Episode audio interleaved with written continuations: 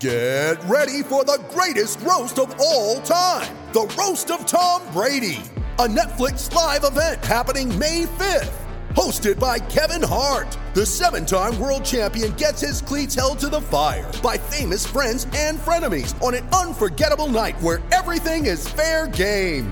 Tune in on May 5th at 5 p.m. Pacific time for The Roast of Tom Brady. Live only on Netflix. There's a lot more punks than there was 4 years earlier, but there was also as many posers.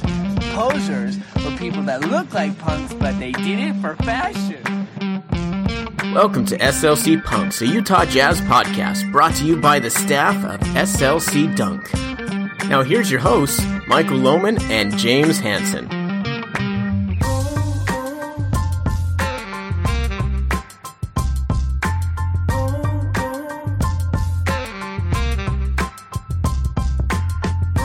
All right, guys, welcome back to the SLC Punks podcast. It's your host, Hansen James. And this is Milo. Time for our biannual special. Yeah, it's our every other month podcast that we try to do if there's literally anything to talk about with the Jazz. But there are some things to talk about with the Jazz now, Milo. But yes. There's also things to talk about.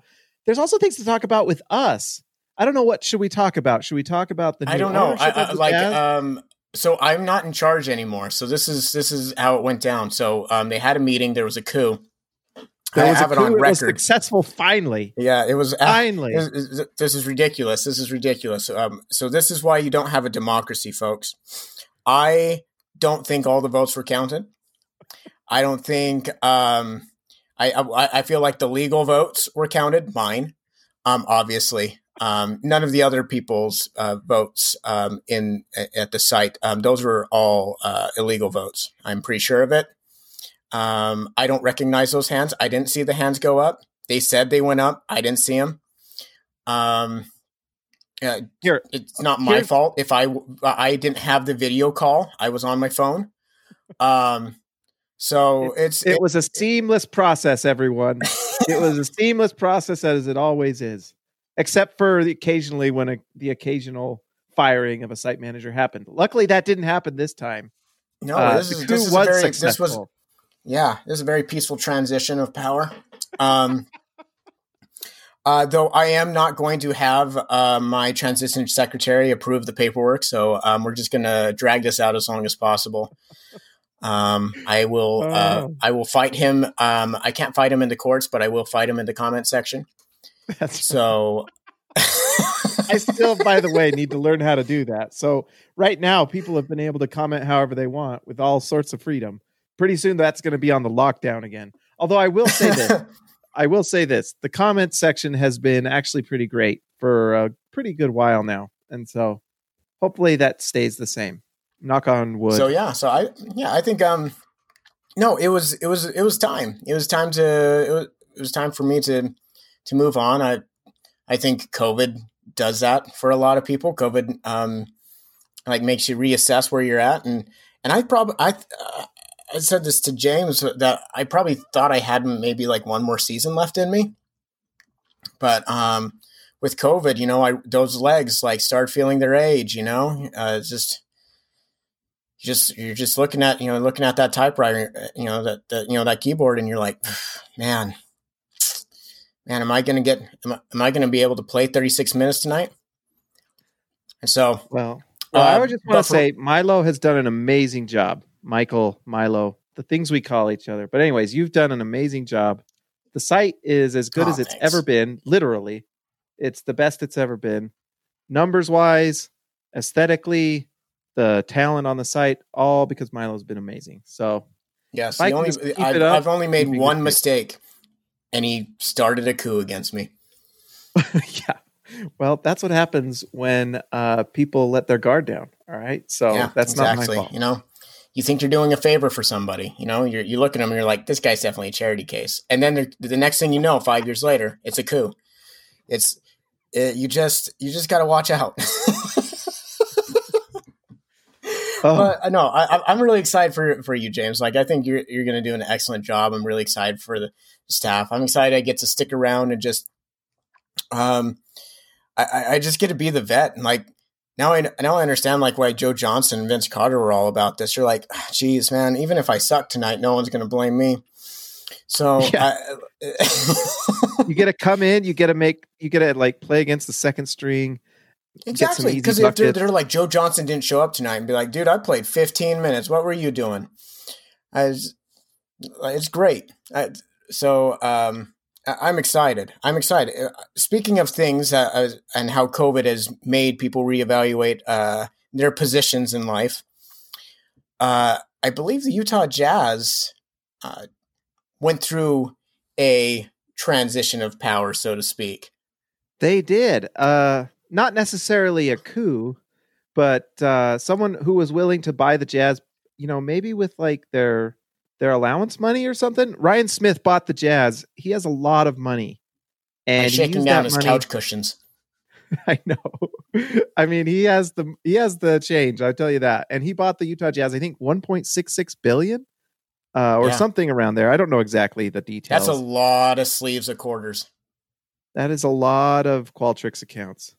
But it's that's why there was a coinage shortage right there. Like, he's been saving up for a while. That's right. It is selfish. It is 100% selfish. But I mean, come on. Who has the Jazz today and who doesn't? You know, I know.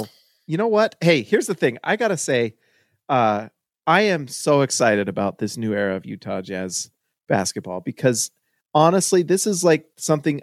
I mean, I had heard things from people that like Ryan Smith was interested in buying the Jazz, but being interested in having it actually happen is a completely different thing. And we know that the Jazz set up like the trust so that they couldn't be moved out of Utah. And so to see this happen with that trust in place is kind of wild. And so obviously LHM was huge. Struggling. That was big. That was, I don't think enough people have said how good of a salesman Ryan Smith had to have been to talk somebody out of that family trust. Oh, well, and because I think the trust is like a group of independent people. So part of it, I think, is what you're saying is like talking them into it. And I think the other is that Larry H. Miller Group or whatever, LHM, is struggling. And this pandemic, they must have been nervous because we're looking at another season where teams are probably not going to be in the green, you know? And I just wonder if knowing about Ryan Smith and his interest probably, who knows how that goes. And maybe we'll find more about that story at some point with Ryan Smith. But it obviously seems kind of twofold. Like, he is a good salesman, like you say. And I think LHM was starting to get in a little bit of trouble. And so and it sounds like the NBA was trying to talk him into like, be like, hey, you know, you don't really want the Jazz. Like, it almost seems as if they were trying to get him to bide his time in the hopes that maybe, hey, maybe we found our future owner of, if we want to go into Seattle or if we want to start another expansion team Vegas here in the next, Las Vegas, because we know that's we know the tea leaves are out there because what's crazy is, and this seems like 5 years ago, the NBA right before all this announced that at the All-Star game that they were putting a G League team in Mexico City. Who knows how that is doing right now and where that's ever going to be at. But they were putting down the inklings of, hey, when we expand again, we're going to expand. And so I think if they knew that Ryan Smith was wanting to buy a team, in their eyes are like, oh boy, you know what, if we can just keep him patient, we got a really good owner who will be in a new spot. And man, we are in a really, really, really good spot that he's the Utah Jazz's owner. We are in an insanely good spot because, as you were saying, Larry H. Miller, they deal with a lot of entertainment. All sports teams, they have their movie theaters. And then they have, I mean, they're necessary goods, but also sometimes luxury goods, which is cars. And those when times are tough, not as many people are buying cars. Mm-hmm. And they also finance and self-finance a lot of the loans that go out too. And that's a tough spot to be in when you hear talking about a pandemic and turbulent financial times. So I'm sure they were looking at that and being like, no fans again. And especially with the news today, where there's some health officials close to the NBA who are like, geez, with the cases that are going on right now, we're feeling nervous about this December 22nd start. Like, we want to start soon, but this is causing us some trepidation with the amount of travel we'd have to do and number of arenas and a lot of factors, and we don't play in a bubble. So, you know, if James Harden goes out late at night and hits up the club, how's that going to affect the team? How's that going to affect the rest? So I think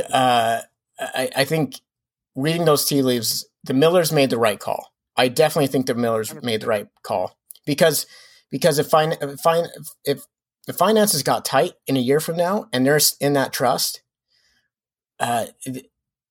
you're starting to see moves that are like 1980s, early 1980s Jazz moves, where it's just like, we got to do this to save the team. Like it's this or make the rent, or it's this or pay the X player. And that's not the way a lot of fans thought Donovan Mitchell's prime would be spent. That's not a lot of ways that they thought Rudy Gobert's prime would be spent. And this gives the Utah Jazz somebody with some deep pockets who is going to be a lot different than Larry. Like, when the Jazz paid close, like when the Jazz go over the salary cap, not even getting close to the luxury cap, when the salary cap, we as fans naturally go, whew, man, we're paying a lot of money. And that might only put us like 14th in payroll in the entire league. But we know the reason why there's a resistance to it, because we've grown up watching them our entire lives and know how Larry was. And when they went into the luxury with D. Will, we remembered the Ronnie Brewer trade just to get below the luxury tax. We remember all those deals. So having an owner right now who's just like, I want to make, what was it? He said he wants Utah to be seen as a big market, or to have the feelings of a big market, which I feel like San Antonio is kind of like that way, where you're like, it's a small market, but there's a lot of power behind it. That's exciting. This is flat out exciting. Well, that's the thing is, I mean, we kind of had some ideas of what the Jazz would do this offseason with the Millers and everything. And I actually felt like some of the moves would be kind of based off of what you're talking about, is making kind of frugal decisions while still trying to be, you know, competitive. I think now anything could happen. I could see the Jazz being willing to pay Rudy more than maybe they were willing to last time. And I could also see the Jazz getting the go ahead to just do some crazy things that fans kind of get excited about. Like, you know, honestly, anything's on the table with Ryan Smith. I mean, I don't know if the average fan knows, but all these trades that teams ever do, they have to get signed off by ownership, you know? So if like the Jazz come, let's say, you know, and this is just hypothetical, but let's say like Dennis Lindsay or Justin Zanik go to Gail Miller and Greg Miller and that ownership and said, hey, we have this deal for Rudy Gobert that we don't know if it's going to help us out next season very much, but the year following, we're going to be able to do some things that make us really competitive, really fun. And we think it's good for our long-term health. And maybe the Millers say, you know what? No, we want to win next season. We don't want to do anything to make our fans mad. We're not going to do that. You know, with Ryan Smith, a scenario like that might go completely different. If he wants to do some crazy things, he can do them. And honestly, I don't think people realize that owners really affect team moves way more than people think, you know? I mean, if you followed like the tea leaves with like the move for Russell Westbrook and Chris Paul, that was not a move that was initiated by Daryl Morey. That was a Fertitta move. And you look at teams like the Knicks, where you have them being like getting mandates from ownership, telling the general managers to make moves. Those are like ownership influences that get the managers to do those things. Now, it can also go in great ways. You could be, you know, that's like the bad, that's like the, these are the possibilities of having a bad owner. And then you have possibilities with a good owner.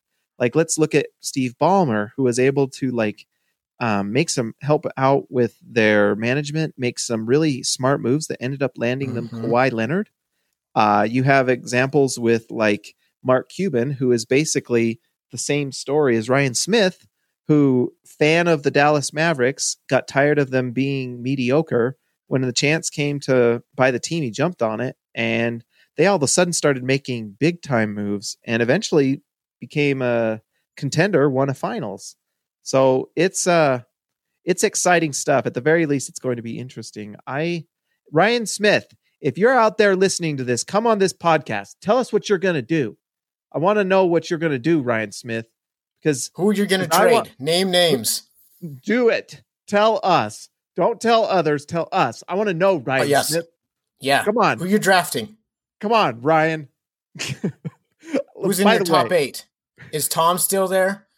Look, I will even speak at the X Summit next year for you. You can have me on stage if you want. I'm just putting it out there. I'm willing to do it. For him to Real come talk, on this what podcast. Would you provide the X Summit? Like what is your headline going to be? My headline would be how to run a moderately successful YouTube channel that never really gets over the hump. That's what I would be. That's what I would say. The day I discovered Google Sheets. Here's how to upload a podcast in Megaphone. Something along when I found out how to do the equals a formula. Maybe something talking about ghosts. We'll just talk about unfounded ghost stories that have, you know, very little backstory and very little investigation into them, but we'll talk about them regardless. I think what the is like there's definitely like the deep pockets of Ryan Smith. I think one of the other things too is the Utah Jazz already have a very, I would say they have a good leadership structure. I would say there are some parts to it that other teams dwarf as far as payroll on lower positions that are going to help out. Like those are going to things like the things around the edges that people won't think of when they're like, oh, wow, you know, that's the difference between a large market, you know, a small market and a big market. Like, and you're talking about scouting staffs, you're talking about analytics, you're talking about training, facilities. Think about when the Millers reinvested in what is Vivint, which I assume is just going to be like Qualtrics Arena, brought to you by Qualtrics. That they made that a really big deal because they're like, we are doing it ourselves and we're paying for it by ourselves, which can I just say, of course you should. It's your team. Yeah. I really hate it when owners are like, we did this out of our own pockets. Yeah.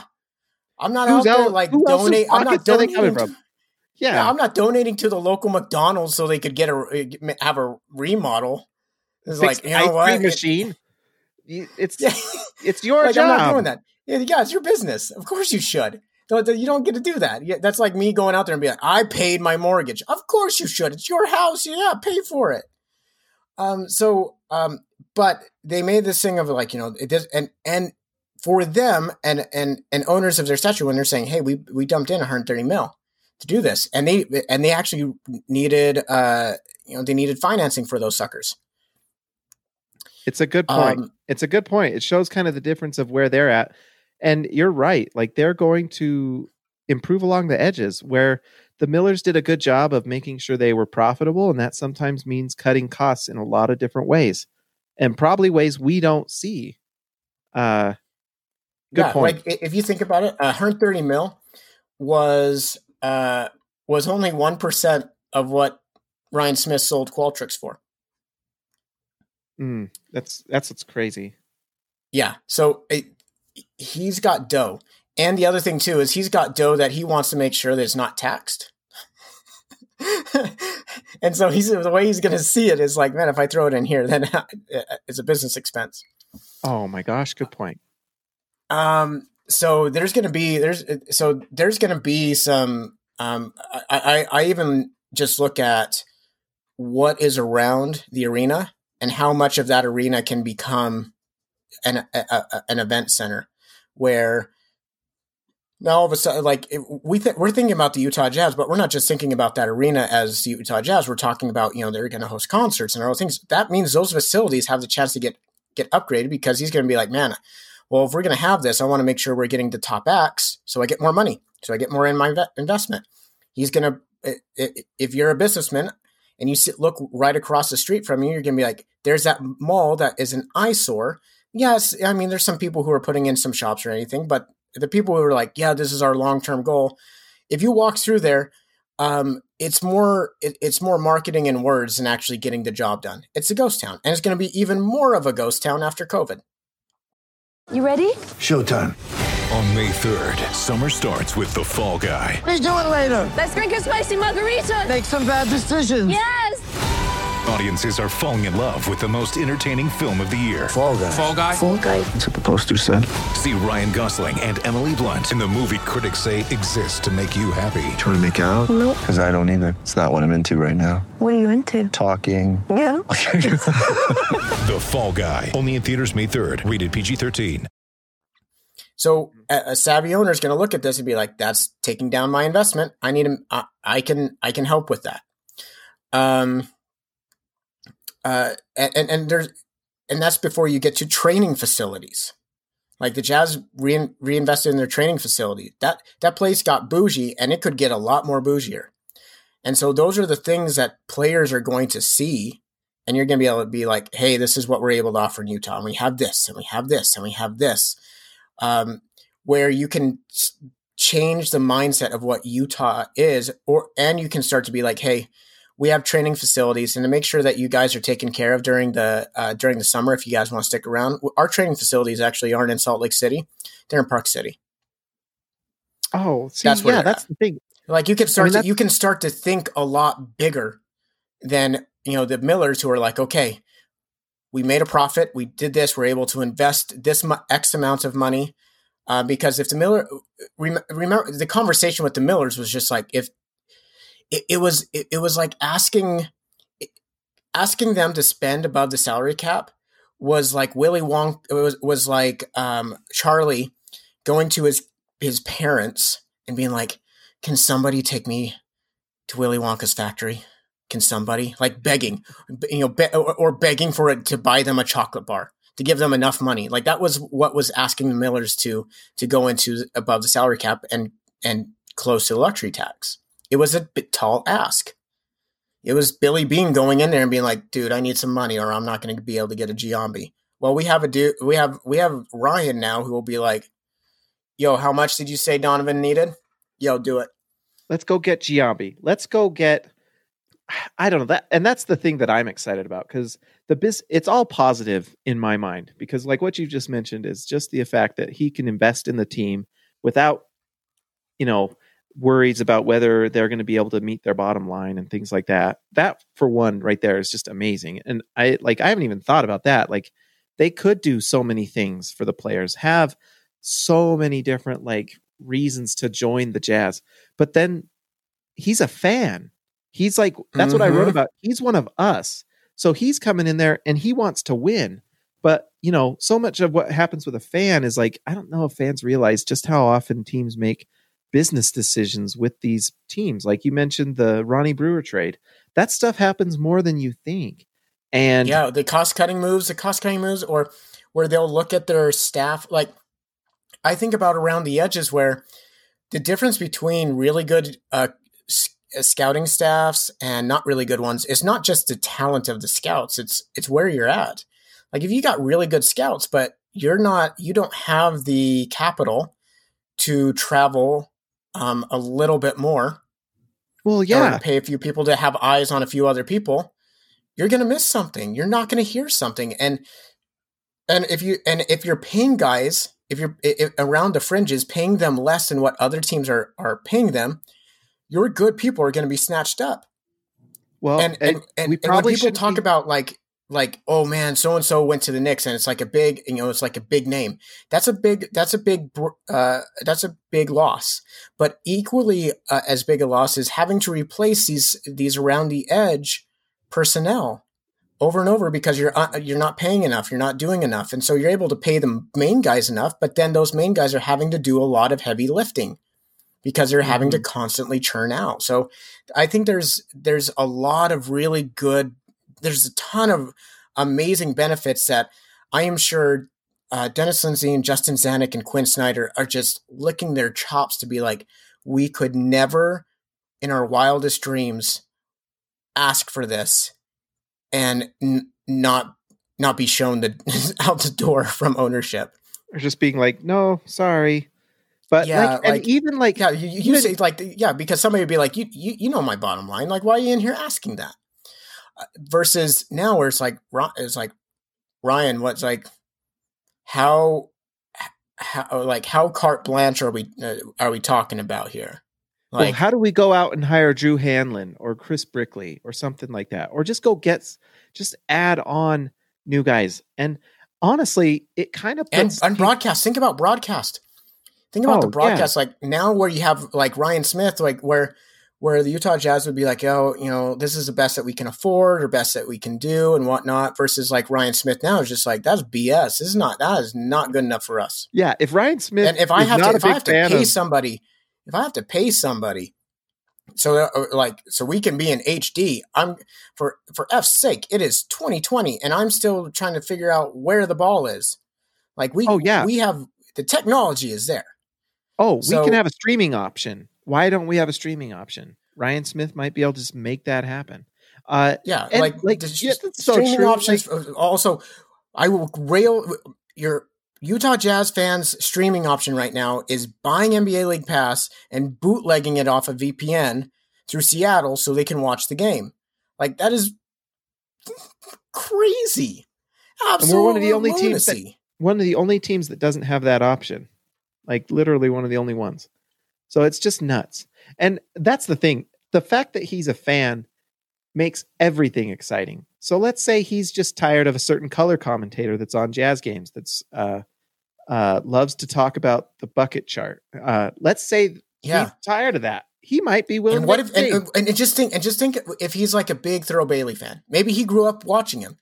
Maybe he loves the smooth bass of his voice. Mm-hmm. Maybe he has a couple albums. I don't know. Maybe he really likes him. It's just like this guy. And he just can make that move. And let's say he's a fan of a certain player that the Jazz have a possibility at going and getting, but it's going to cost him a lot and it might put him in the luxury tax and things like that. He might be very willing to do it, and just say, hey, I want this guy. I want to win. This guy takes us over the top, It's going to be great. I honestly am so excited about it. There are so many elements. The fact that the business aspect is just like locked in and good to go, and we're in like incredible shape now financially, and the fact that he's a fan. I mean, I don't know what moves Mark Cuban did exactly his first few years in the league, but he made a lot. And he was willing to do. I was looking back at Mark Cuban's, and he ran like two consecutive seasons, like 4-team trades. Now, you can wonder if he got the best value for that, but in the years, in like the 5 years that he, since he took over the team, they were winning upwards of 55 games or more, and they were a number 1 seed, and they got to the Western Conference Finals a couple times. Like, they were good teams. They just choked. And that could be that they didn't have the right coach, whether it was Don Nelson or Avery Johnson. Mm-hmm. But they had the roster. Like you don't win 60 plus games and go into the and you're the 1 seed and by accident. And then they ran into the Warriors that were playing above their potential and also a matchup nightmare. Mm-hmm. And so, and was that the years of no, it was 7 games. Yeah. He played 7 games, but that's like, it wasn't, he put them in a position to win championships versus, like, I would say since 2008, 2009, I wouldn't say the Jazz have been put in positions to win championships. I think you can definitely see during the D. Will Boozer years, what was missing, what needed to happen, and no one wanted to make the trades to make it happen or to pay upwards of the luxury tax to make it happen. And then this during the Gordon Hayward nonsense, losing him, and then when you get D. Will, when you get Donovan Mitchell, and right now where you're like, we know the top level of this team for the most part. Like, for Utah to make it to the Western Conference Finals or the NBA Finals, we need a Toronto Raptors type of thing to happen to us, where the right teams lose, a guy out of nowhere like Pascal Siakam becomes really good, and then Donovan Mitchell to go insane. But you're asking for a lot of variables to happen all at once versus like a Mark Cuban who was just like, F it, we need this player. How do I do it? How many twisted, evil genius trades do I need to make it work? Mm-hmm.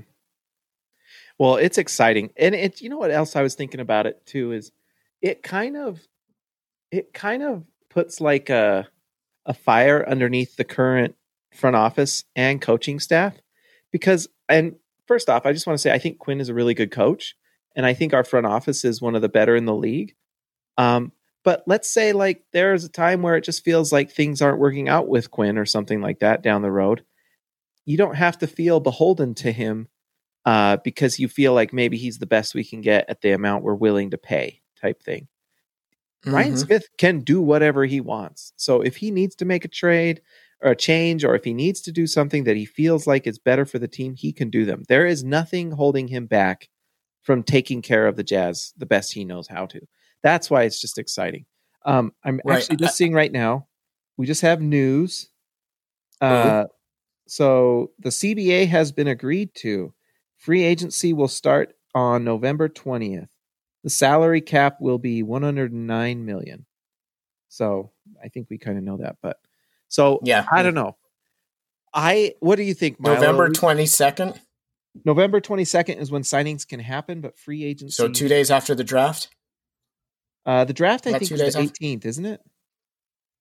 But yes, so either way, free agency. Yeah, only a few days after the draft. Mm-hmm. So anyways, I guess we can transition a little bit. We can talk a little bit. Let's talk. So what's coming up? So we have the draft coming up, and the best players in that draft are, we have no idea. Because it's a draft like 2013. Like, I'm seeing a lot of people. I think it was somebody like in our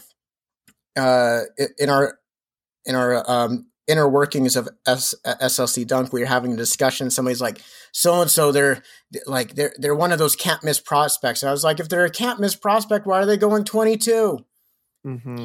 Like, if they were a can't miss prospect, they'd be going number 1 in this draft because no one is can't miss. Like, this has all the feelings of 2013 where you're going to get a moment like Anthony Bennett being called and being like, yo, me? Like, did you guys make a mistake? So it's a wild draft. It's a crazy I think it's going to be crazy. I think it's going to be really crazy because it has all the makings of like, I had him listed 51 and he went 15. It has all the things of, man, he was the third best. We had him as the third best player in this draft, and he's at 22. Why? And Zach Lowe I think he was mentioning, I was listening to him, the top teams in the draft are all trying to trade back. Every single one of them is willing to make a move back. So no one knows who the best player in the draft is.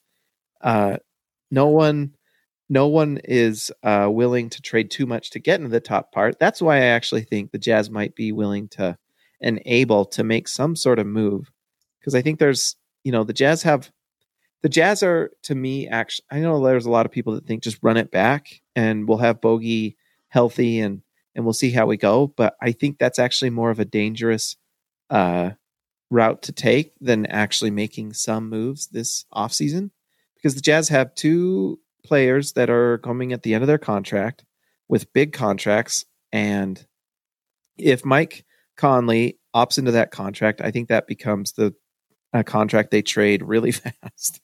I think it's even I think they trade it because they're all with how much money they have on the books.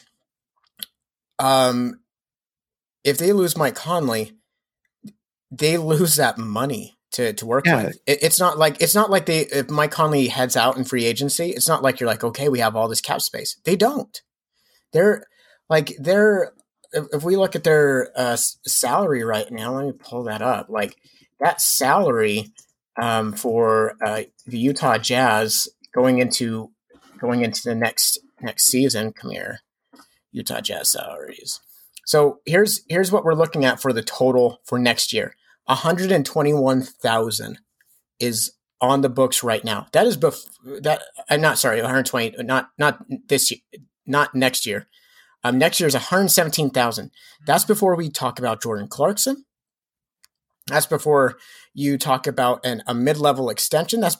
That is before we talk about maybe offering contracts to Jarrell Brantley, or guaranteeing the contract of Miaoni or Jawan Morgan, who apparently is taking another step, according to Tony Jones. Here's what makes me think that they've got to do something is that they are going to have to spend a ton of money to be about as good as they were last season.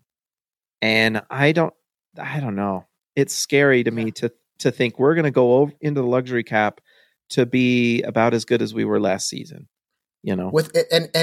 And it's hard to justify that when here are the players who are signed into the only two players, the only players who are signed into 2021, 2022. You ready?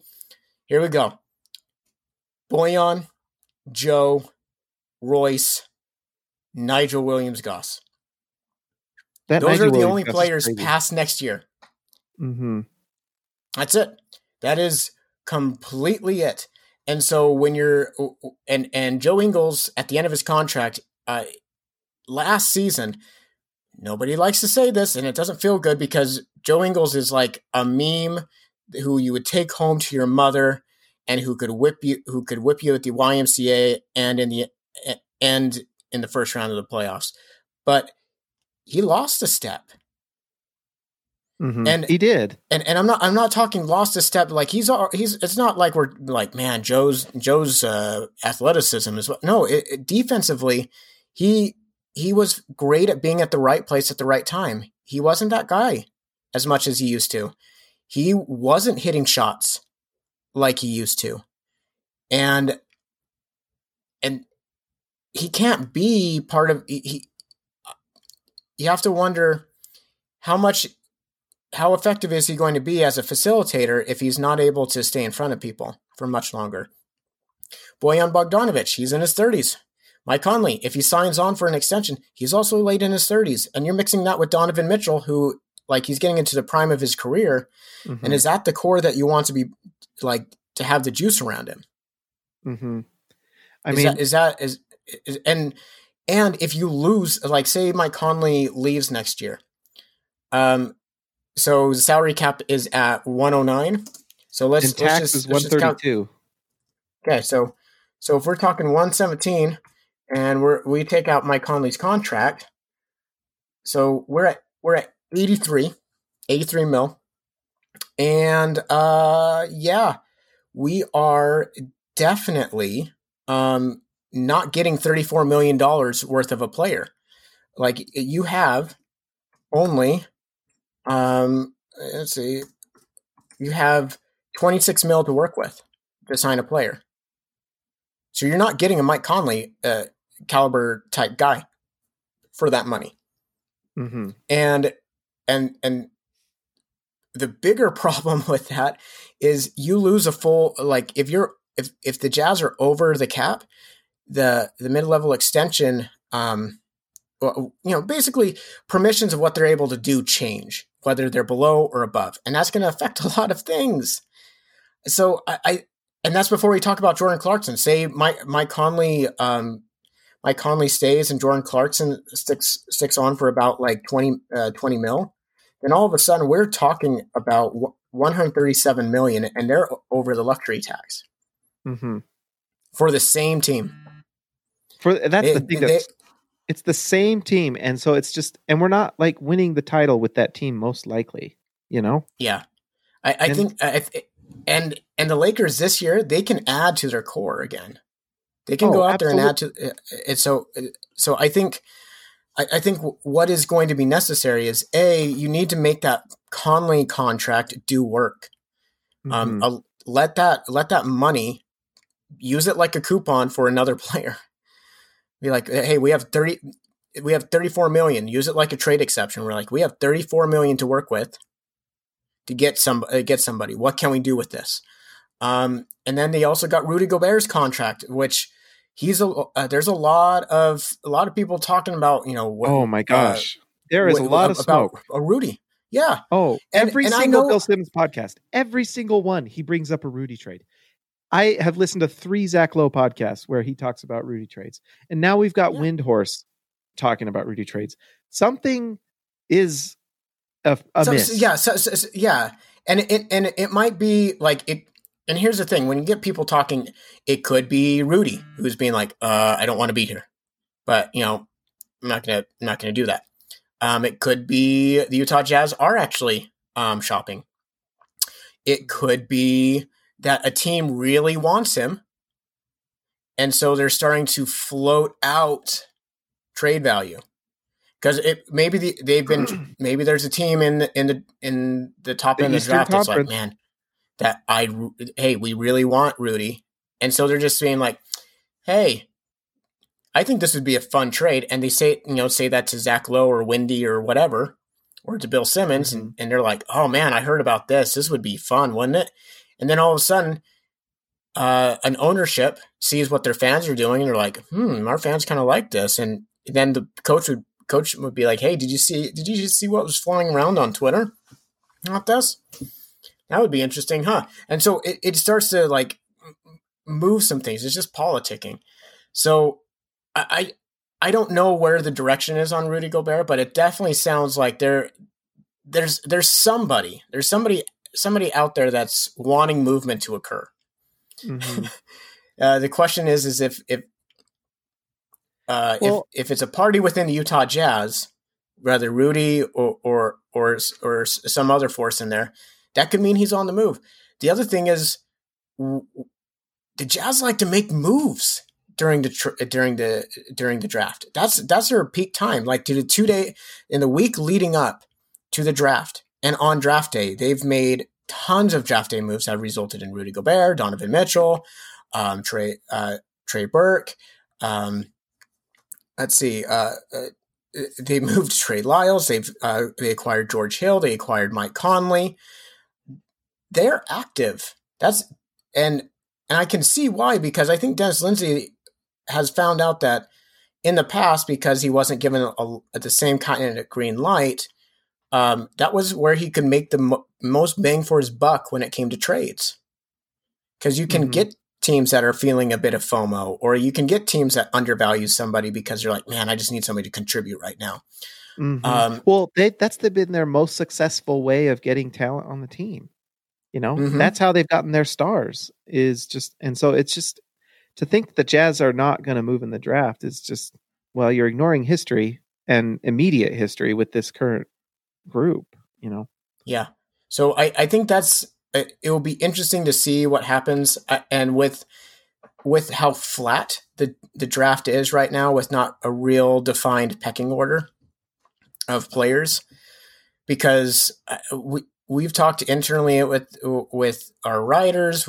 You see it around with different draft experts. This reminds me so much of 2013, where it's just like every single draft preview or ranking or mock draft, it looks like you just shook it. Like, it doesn't look like, oh, you know, somebody dropped up one. You're like, why did somebody go from 29 to 17? Or somebody drops from 1 to 7. Like, it feels, it has that feeling. And it has the feeling of teams are going to pick who they like more rather than who I don't, if you're a best player available guy, this is not the draft for you. You're just not going to be a happy camper.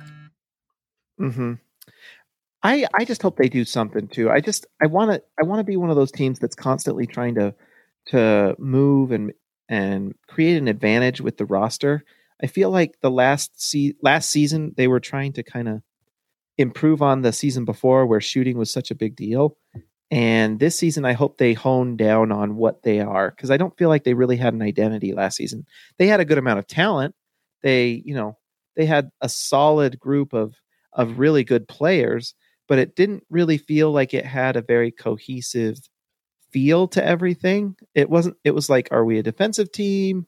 Are we a team that has a main scorer and we have everyone kind of a role player around that person? It was just not very clear what the Jazz were. And I think this is an opportunity for them to kind of hone in on what they want to be. And that could be that they're just going to build around Donovan. It could be that they're just going to try to improve their defense so that they get back to a defensive identity with Rudy. I don't know. It's going to be pretty interesting, though. I would be surprised if they don't make at least one kind of surprising trade. I think you're right on that. I think there's going to be one where you're like, whoa. Because I think about whenever, say the Jazz really do something nuts and they trade Rudy Gobert. Mm-hmm. Think back to D. Will. D. Will went in where it was like he was unhappy, and then all of a sudden you're like, yo, he went to where? He went to Brooklyn? Mm-hmm. Like, it was a team out of nowhere. So I think for like, if you were like, oh man, I made this cool trade with Brooklyn and it looks really nice, or I made this big trade with Golden State, it looks really nice, and you're like piecing that all together, those are the obvious ones, and unfortunately the obvious ones don't happen. Mm-hmm. Like, they rarely do unless you're the Lakers, and then you get to have the obvious one and underpay. But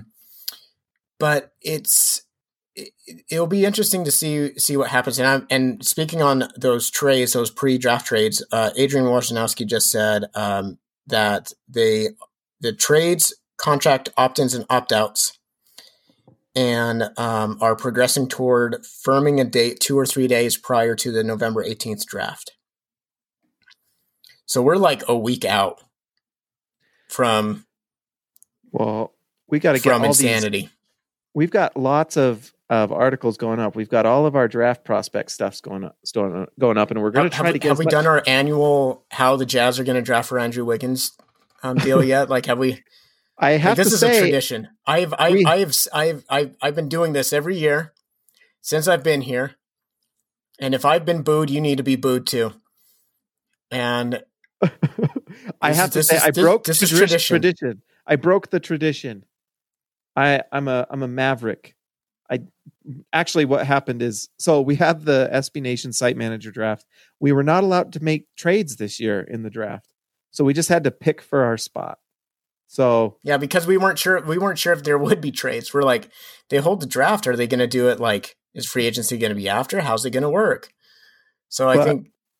Oh, well, yeah. Go ahead. I was going to say, yeah. So I will say that it was an interesting draft. If the draft for the NBA, I'm not allowed to say who I picked until November 12th. That article comes out, but I will say there were like some surprising players that fell. Some players got. You picked. Drafted Andrew Wiggins' brother, didn't you? Drafted Andrew Wiggins' brother, Tony Wiggins. He was available at 23. He was totally available. He's a lot older than he was back then, but I really think it's going to work out. Half the vertical, half the effort. So we'll see how it goes. But I will say, I got someone nice at 23. It was pretty cool. I was surprised. So hopefully it works out for the Jazz that same way. But guys, I think Milo, we're about at our time limit here, but I was just going to say, we're there. So I think we just end it with like Ryan Smith, if you call yourself the owner of the Utah Jazz, you will come on this podcast. You will talk to us. You will, and of course you're subscribed to this, because who wouldn't be? Like, I know. But if he is, and legitimately, that would be really cool. I'm not even joking, actually, Ryan. If you want to, that would be totally cool. It'd be really great. Yep. Mm-hmm. That's actually every owner. When they bought the team, they came on this podcast. It's true. Every single one. None of the owners. Larry in 1980. Larry he was here. He was here. He was on this podcast. There has never been an instance with an owner in the past sending angry messages to Twitter DMs to no. Every owner, like it actually is. I'm not sure if this was like in the manual that Gail gave you, Ryan, but you actually you are supposed to retweet our articles. It's just what they've always done. It's in the contract. You can look back. You can see that Greg did it. I'm pretty sure. Greg. I don't know Gail, what I should even say about this. Larry through the 90s retweeted our articles religiously. Larry did. Religiously. You know who really loved very him? Passionate in the comment sections. Very passionate in the comment sections. Greg Miller loved us. He loved us so much. He never said anything mean to us in the DM. No, he loved us. Not a single time. Yeah, no. He I mean, no. Him, KOC. Kevin O'Connor loved us. He called us, what was it? Clean writers. It wasn't reckless, bloggers. It was, I think, dirty. Rightful. Right. Yeah. He might've said that why they're not even paid, but that doesn't mean that we weren't right. So I think Ryan, you would love to be on our podcast because you get to tell us everything. Like the other people, they won't listen to you. We'll listen to you. Like any trade that you want to make, like we support you. 100%. We support you 100%. We're behind you. If you want to spend into the luxury tax, 100% behind you. If you think Donovan Mitchell is a point guard, 100% behind you. Yes. 100%. Yes. Oh, praise. Raise the hands. Pray emoji. Yes. But come on, Ryan. Come on the show. We want you on the show, Ryan. We do. We want to see what it's like to be a Jazz fan and get to own a team. That's pretty sweet. Yeah. Yeah. Just let us know how many times you've like tweeted at Dennis Lindsay and be like, have you talked about Drew yet? Have you got him? Yeah. When is Drew on the team? When is Drew on the team? Look, how are you getting Booker here? How are you getting Devin Booker here? How are you going to make it happen? Look, Dennis, here's my latest trade machine. Dennis. Look at this. Yeah. I think every week we should have two trades that we just need to pitch to Ryan. I know. I actually think that's a very good idea. I think you'd like to hear him. You think so? I bet his Twitter has not been the worst thing ever the last week or two. Oh yeah. I'm sure like can you imagine if one of your if one of your friends bought your favorite team? Oh, like someone on Twitter, on Jazz Twitter, if you bought the Utah Jazz, I guarantee you, every day I would be like, "Hey James, what's up, man? What's up, yo?" I was thinking because it's just like I was just by myself, just thinking about stuff, and I was thinking like, dude, James has a team, and If I had an opinion, James would want to hear from me. He wants to hear from me in the past about stuff. So why doesn't he want to hear me about when he has his team? So I was just like, you know what? I'm just going to compile like a ton of trades, screenshot them, and just say why you should do them. Mm-hmm. Like every day, that would be me every single day, and it would probably be around like 11 p.m. So like 11 p.m., 12 a.m.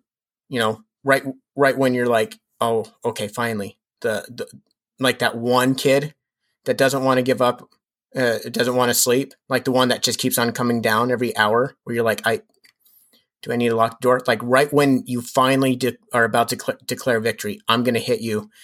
I hit you up so that your phone buzzes when you're trying to leave the kid's bed and they hear it and they wake up. I'm sure that's how the Houston Rockets were run under Daryl Morey at some point. He was just bugging people until he makes the trade happen. And that's what people would do with me. Fertitta's like, why haven't you traded everyone? Well, I told you I wanted to be under 39 mil. I want a team of G Leaguers. But imagine, you know what though? We are in such a good spot. We are so lucky because the Houston Rockets are going down with the pandemic. No longer the case for us. Holy smokes. I mean, Fertitta was cooking there before COVID. Now he's not cooking. I'm not at all. None of his restaurants are open. But well, I guess I'm gonna just leave it. I'm gonna leave it there. Ryan, we would love to get you on and just see what it's like to be a fan that owns a team. It's literally like a movie. It's amazing. So come on the podcast. Michael, that's all I got to say. It's exciting. It's a new era of SLC Dunk. It should be a lot of fun, I think. Oh, it's going to be a lot of fun. So with that, we're outie. Ryan, please. Ryan, come on, man. Come on.